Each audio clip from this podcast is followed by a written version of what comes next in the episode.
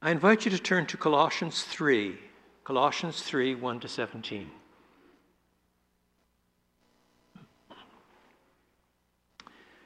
I'll read the 17 verses of Colossians 3. Since then you have been raised with Christ, set your hearts on things above where Christ is, seated at the right hand of God. Set your minds on things above, not on earthly things. For you died and your life is now hidden with Christ in God. When Christ, who is your life, appears, then you also will appear with him in glory.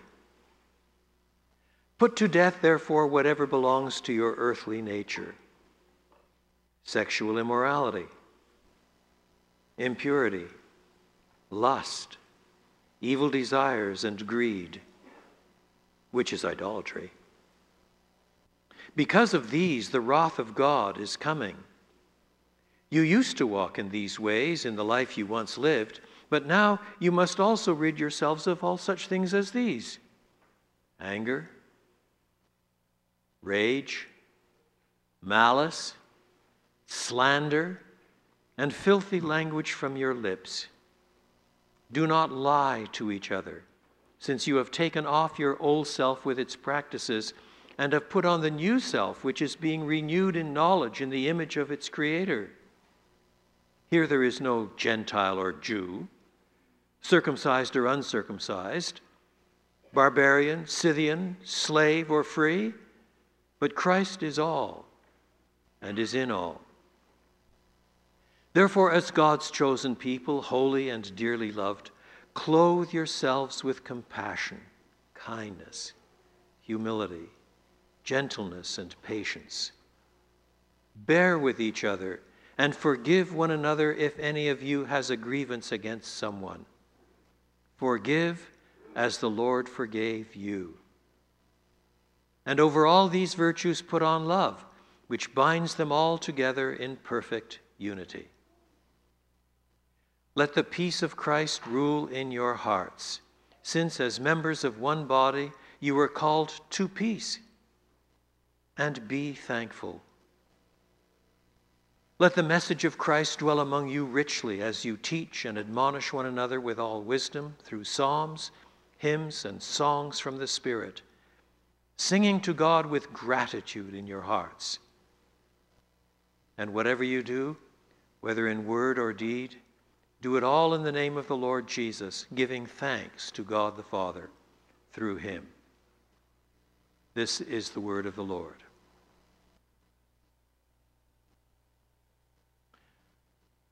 How do you identify yourself?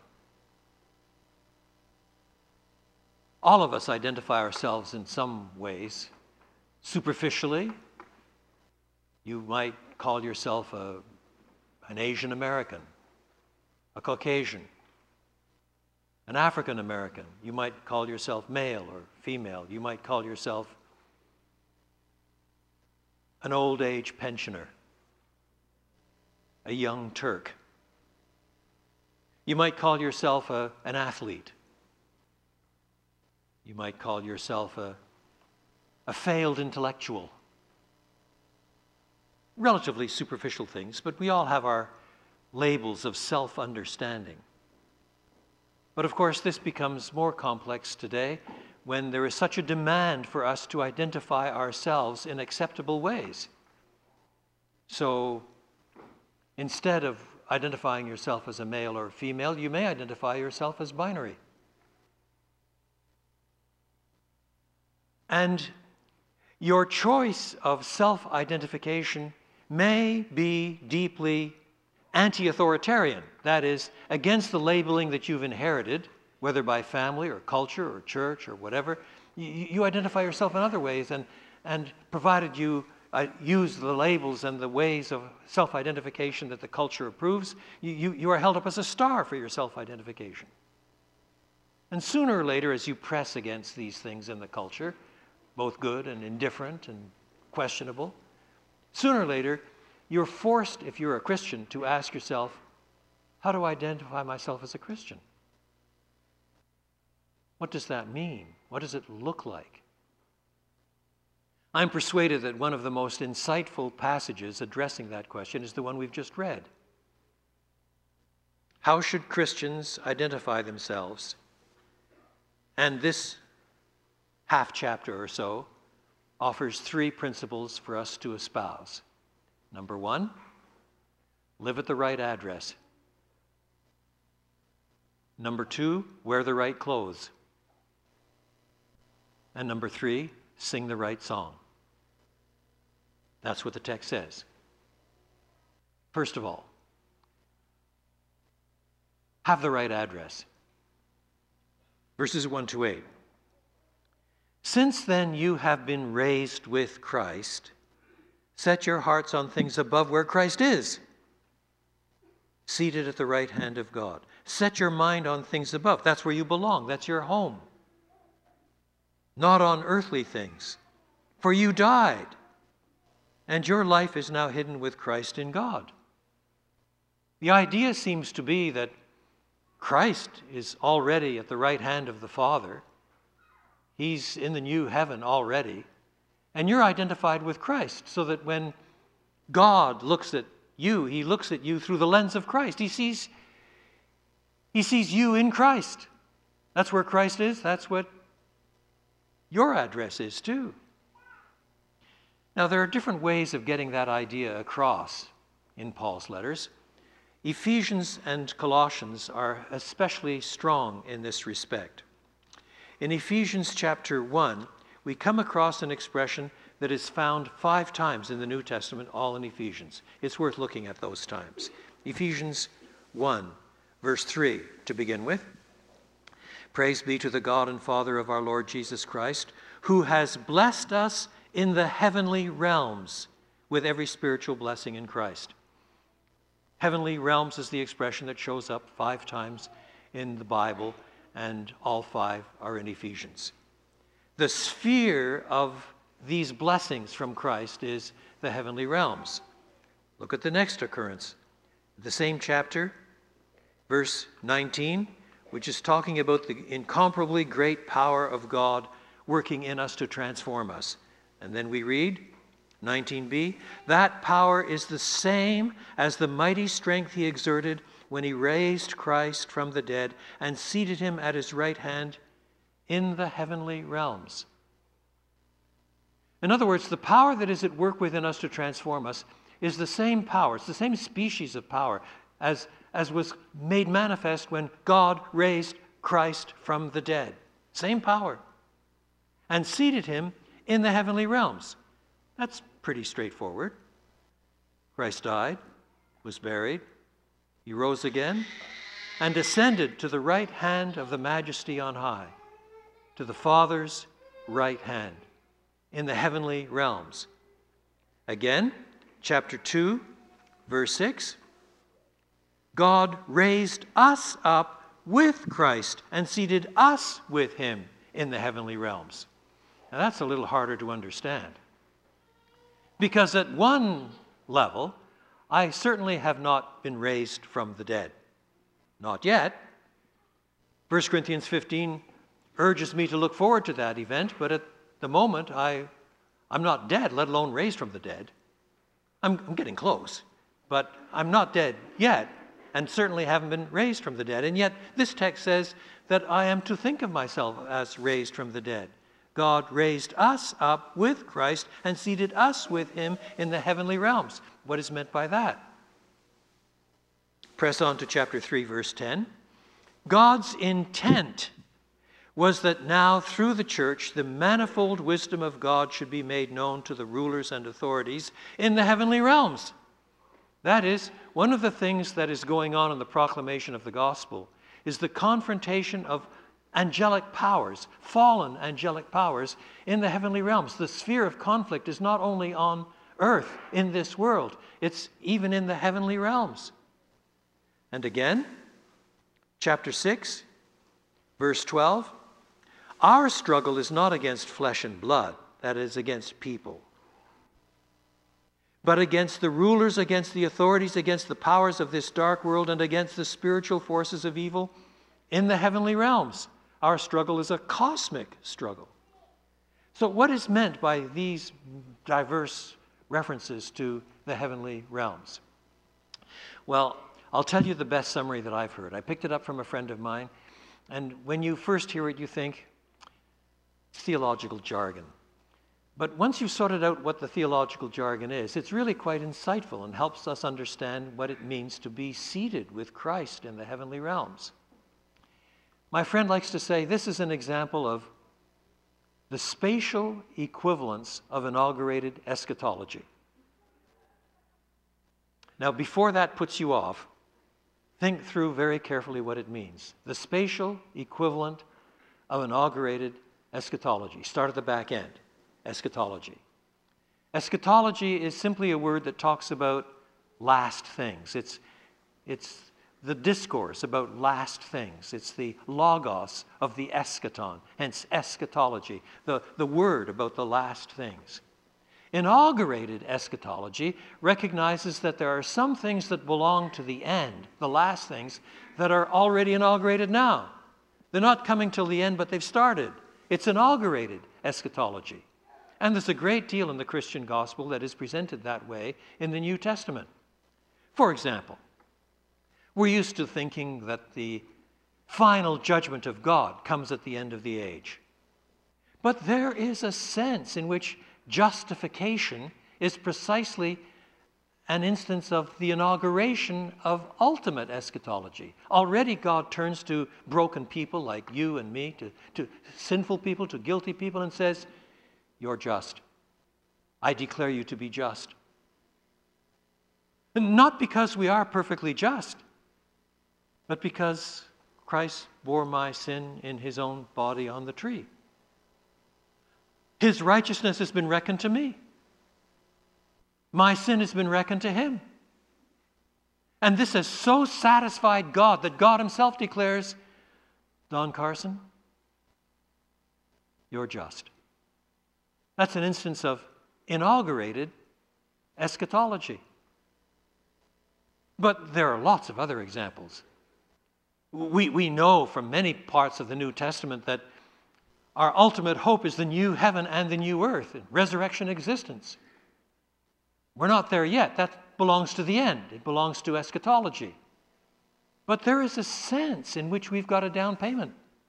The Holy Spirit is portrayed sometimes as the down payment of the ultimate inheritance. Already He works to conform us to Christ, to make us like Him. And, and the church is to be a kind of an announcement in advance of the community at the end. We're an outpost in time of what is coming at the end. This is inaugurated eschatology. That's the way the church is to live, with one foot deeply grounded in the new heaven and the new earth, which is still to come. And there are other instances of the same. Now, my friend says these references to heavenly dwellings and heavenly residences and the like are instances of the spatial equivalent of inaugurated eschatology. With inaugurated eschatology, you're measuring things along a time frame. We're pressing toward the end, but already before the end, things have started. They're inaugurated. It's along a time axis. But this is the spatial equivalent. That is, you're not there yet, but space has been moved around so that that final state has already begun now. Already you have been seated with Christ in the heavenlies. The idea is that I am so identified with Christ, Christ is so identified with me that when God looks at me, he sees me not parked in East Lansing, Michigan, so much as parked with Christ at the right hand of God. That's where I belong. That's my address. That's my home. That's where I'm identified. That's where I must identify myself. Since then, you have been raised with Christ. Wait, wait, wait, a minute. I have been raised with Christ? Christ has been raised, but I won't be raised till the end. Mm, yes, but there is a sense in which you are so identified with Christ that if He's been raised, you're raised with Him. God sees you in that perspective, He identifies you that way. The Bible elsewhere tells us that we've been crucified with Christ. Well, literally, I've never been crucified. I, I, I, I haven't died with Christ in some literal sense. And yet, in a real sense, I have been crucified with Christ, as Galatians 2 20 and 21 put it. I've been crucified with Christ, yet nevertheless I live, yet not I, but Christ lives in me. So I've, I've died with Christ, I've identified with his death, I've been raised with Christ, I've, I've been identified with his life, and already the future has claimed the present. It's inaugurated eschatology, it's the spatial equivalent of inaugurated eschatology. So, as a result, the apostle exhorts us set your mind, therefore, on things above, not on earthly things. That's your real home. Some of us have been brought up in homes where it's considered important to maintain the family honor, the family name, the, the, the, the, subculture that you live in. Don't do anything that brings embarrassment to the family name. Well, there is a sense in which Christians name the name of Christ. We're, we're identified with Him. So set your mind on things above. That's your home address, not on earthly things. For you died. Well, in one sense, they, they haven't died, but there's another sense in which they have died. Christ died for them, and their life is now His life. You died, and your life is now hidden with Christ in God. So, what does this entail? What should we do about it? Verse 5 Put to death, therefore, whatever belongs to your earthly nature. Put to death is a strong verb. Murder. Take on these earthly, sinful things and kill them off. What kind of things? Sexual immorality, impurity, lust, which is going to say something about pornography. Kill it off. Evil desires and greed, which is idolatry. Why is greed idol- idolatry? Well, whatever you want the most becomes God for you. The thing might even be a good thing. But if this good thing that you want, let alone a bad thing, if this good thing that you want is what you want the most, then it's idolatry. It takes over as God in your life. Now put to death your idolatry, your greed, which is idolatry. Because of these, the wrath of God is coming. You used to walk in these ways in the life you once lived, but now you must also rid yourselves, kill off, murder, put to death, other such things, all such things as these anger, rage, malice, slander, and filthy language from your lips.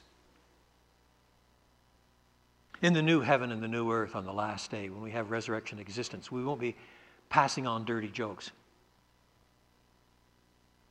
Inconceivable. We're tied up with another existence. It would be bringing shame on our home address.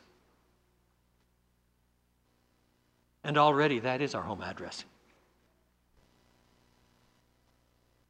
Choose the right address. Second, wear the right clothes. In verses 9, the controlling metaphor changes. It has to do with putting things off. It's a clothing expression. And putting things on. Another clothing expression. Look at verse 9. Do not lie to each other, since you have taken off your old self with its practices. Verse 10. And have put on the new self, which is being renewed in the knowledge of, in the image of the Creator. Verse 10. Therefore, as God's chosen people, holy and lo- dearly loved, clothe yourselves with compassion. In verse 14, and over all these virtues, put on love. That is, over everything else, put on an overcoat called love, which binds it all together. Forgive as the Lord forgave you. Now, this metaphor of taking things off and putting things on is a not uncommon one in Paul. In Ephesians 4, we read these words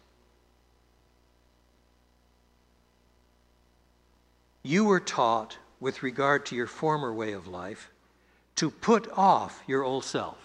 Take off those dirty clothes. To put off your old self, which is being corrupted by its deceitful desires. To be made new in the attitude of your minds, and to put on the new self, created to be like God in true righteousness and holiness. So also here do not lie to each other, since you have taken off your old self with its practices. That's looking at the change in clothing as bound up with your very conversion. At conversion, what you are doing is getting rid of the old clothes and putting on new clothes. But then, as Paul goes on with his exposition, it's very clear that we, we have an ongoing responsibility to take off the old clothes and put on the new clothes. It's an ongoing privilege and obligation.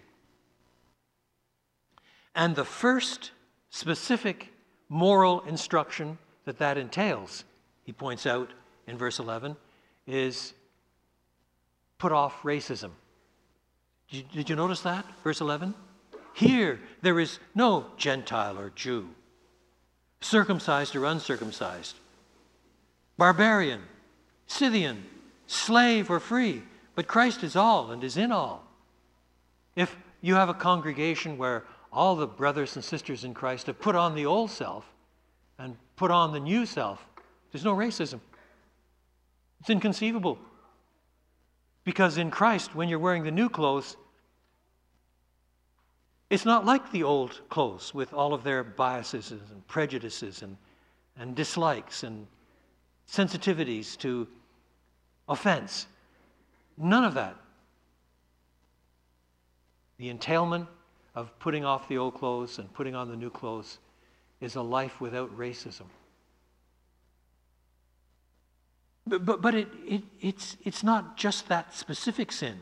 As God's chosen people, holy and dearly loved, clothe yourself with compassion, kindness, humility. Have you ever gone to bed at night um, after a real snarky tiff with your spouse?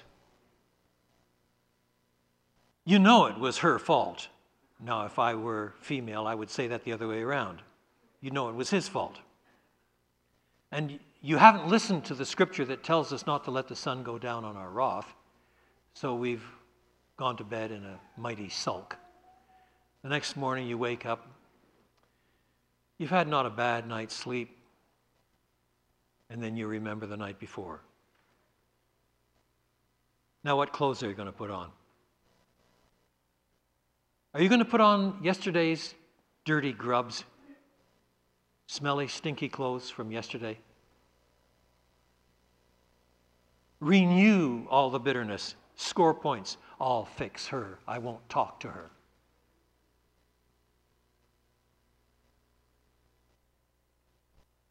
Or are you going to put on new clothes? What do they look like? Clothe yourselves with compassion kindness, humility, gentleness, and patience.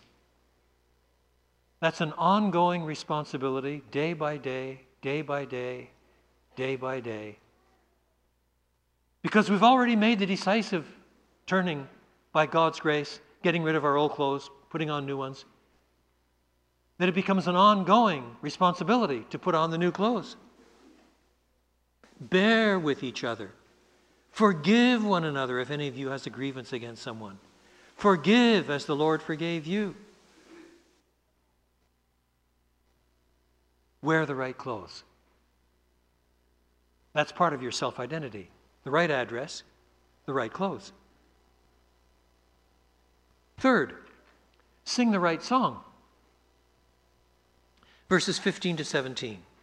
The gospel in these three verses is referred to by a variety of expressions, three times, once in each verse. Let the peace of Christ, that is the peace that Christ gives, not just psychological well being, but peace with God, transformation character, shalom, peace with God, the gospel. Let the peace of Christ rule in your heart, since as members of one body you were called to peace. And be thankful. Let the message of Christ, verse 15, the peace of Christ, verse 16, the message of Christ, the gospel, rule in your heart. Let the message of Christ dwell among you richly as you teach and admonish one another with all wisdom through psalms, hymns, and songs from the Spirit, singing to God with gratitude in your hearts. And whatever you do, verse 17, whether in word or deed, do it all in the name of the Lord Jesus. That really means in line with the gospel. What is bound up with the coming of Christ, who he is, what he came for? The gospel constrains things. Now, there is a segment of evangelicalism that somehow lives with the impression that the gospel is designed for outsiders. You preach the gospel to outsiders. For insiders, you don't preach the gospel, you preach discipleship. They don't need the gospel, they've got the gospel. What you need now is discipleship. But all you have to do is read through the New Testament quickly and look it up look up every instance of any word related to gospel, and you discover how often the emphasis is on applying the gospel to believers, to Christians. We're familiar with Ephesians 5, for example. Husbands, love your wives as Christ loved the church. That is, the moral incentive to love your spouse is mandated by the gospel itself. Christ loved the church and gave himself for her. Or in this passage, forgive, verse 13, forgive as the Lord forgave you. Not forgive because it's psychologically damaging not to forgive. Forgive because, well, you, you know, you, you, you want to get over this tiff and get on with life. For, forgive because you might have made a mistake. It's more than that. For the Christian, forgive as Christ forgave you. It's a gospel mandate. And, and, and, that's why, in many places in the New Testament, there's an emphasis simultaneously on what is unique about Christ's death that can't be duplicated in our lives. We're saved by Christ's death. And on the other hand, an emphasis on the moral exemplar of Christ's death. So, for example, in 1 Peter 2, we read at the end of the chapter, He Himself bore our sins in His body on the cross, so that we might die to sins and live for righteousness. By His wounds you have been healed. Here, the emphasis on, is on Christ's unique death, a substitute sacrifice. He, he bore our sins, He, he took our guilt, he, he, he, he saved us. That's what he did. But a few verses earlier, we read a different emphasis. To this you were called, that is, to suffering for no good reason. To this you were called because Christ suffered for you, leaving you an example that you should follow in his steps. He committed no sin, and no deceit was found in his mouth. When they hurled their insults at him, he did not retaliate. When he suffered, he made no threats. Instead, he entrusted himself to him who judges justly. To this you were called, because Christ suffered for you. In other words, the gospel comes to us and not only saves us by its unique substitution, but the gospel comes to us and teaches us how to live. Christ suffered for you, leaving you an example that you should follow in his steps. And it's within that framework that these three verses, Colossians 3 15 to 17, not only stress the gospel, but come back three times to the matter of gratitude. Did you notice that? Verse 15 Let the peace of Christ rule in your hearts, since as members of one body you were called to peace, and be thankful. Verse 16 Let the message of Christ dwell among you richly as you teach and admonish one another with all wisdom through psalms, hymns, and songs from the Spirit, singing to God with gratitude in your hearts. Verse 17 And whatever you do, whether in word or deed, do it all in the name of the Lord Jesus, giving thanks to God the Father through him. Our lives, our gospel lives, are to be characterized by gratitude. And with all of this emphasis on singing, as you sing to one another through psalms and hymns and songs from the Spirit, the songs we sing are characterized by gratitude. I've had occasion to meet quite a number of really excellent, faithful evangelists in many countries. I have never met a fruitful evangelist whose life is characterized by bitterness and whining. It is so unattractive. The bitter, whining person may think that deep down in his or her life, he or she is projecting a kind of um, victim mentality. I'm more of a victim than you are. Pity me. No, no, the evangelists I know are characterized typically by gratitude. There is something winsome as well as godly about gratitude. When you meet people who live life gratefully, even though they're suffering from some painful disease or have been hit by bereavement and loss, when you meet such people and discover that they're full of gratitude before the Lord God, deep down you say, I'd like to be like that.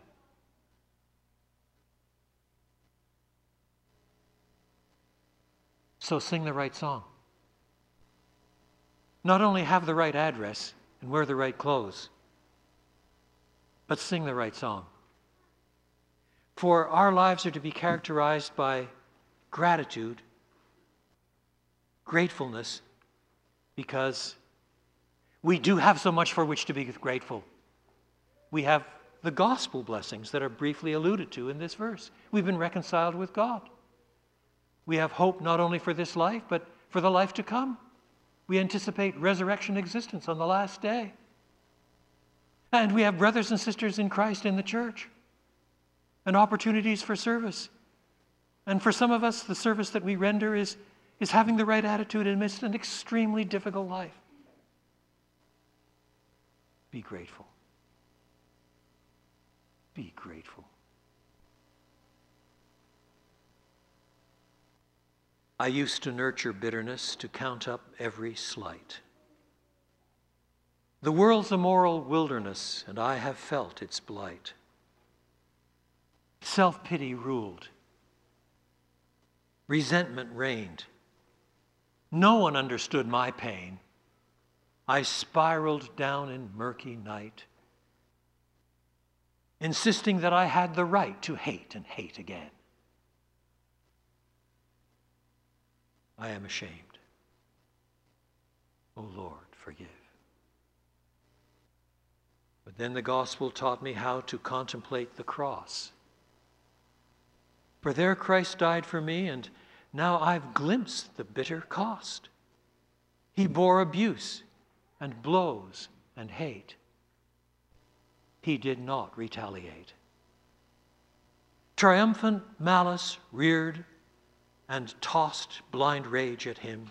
He never lost the love that conquers hate. O Lord, forgive. I am ashamed to make no threat, to smile, forgive, to love. And not because I must, for Jesus showed me how to love and trust the one who's just. To suffer wrong and feel the pain, certain that the loss is gain. Oh God, I want so much to trust, to follow Jesus on the cross, to love and love again. I am ashamed. O Lord, forgive. So, how shall you identify yourself?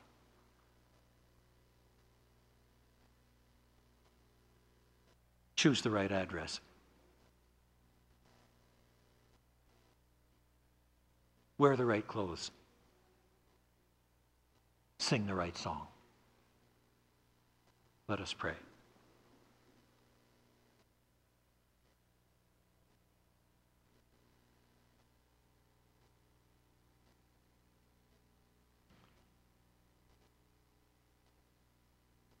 Forgive us in our sinful inconsistencies and rebellions.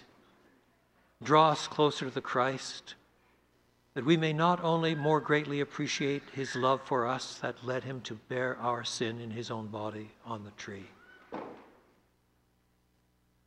but give to us a desire to suffer with him that we may reign with him, to identify with him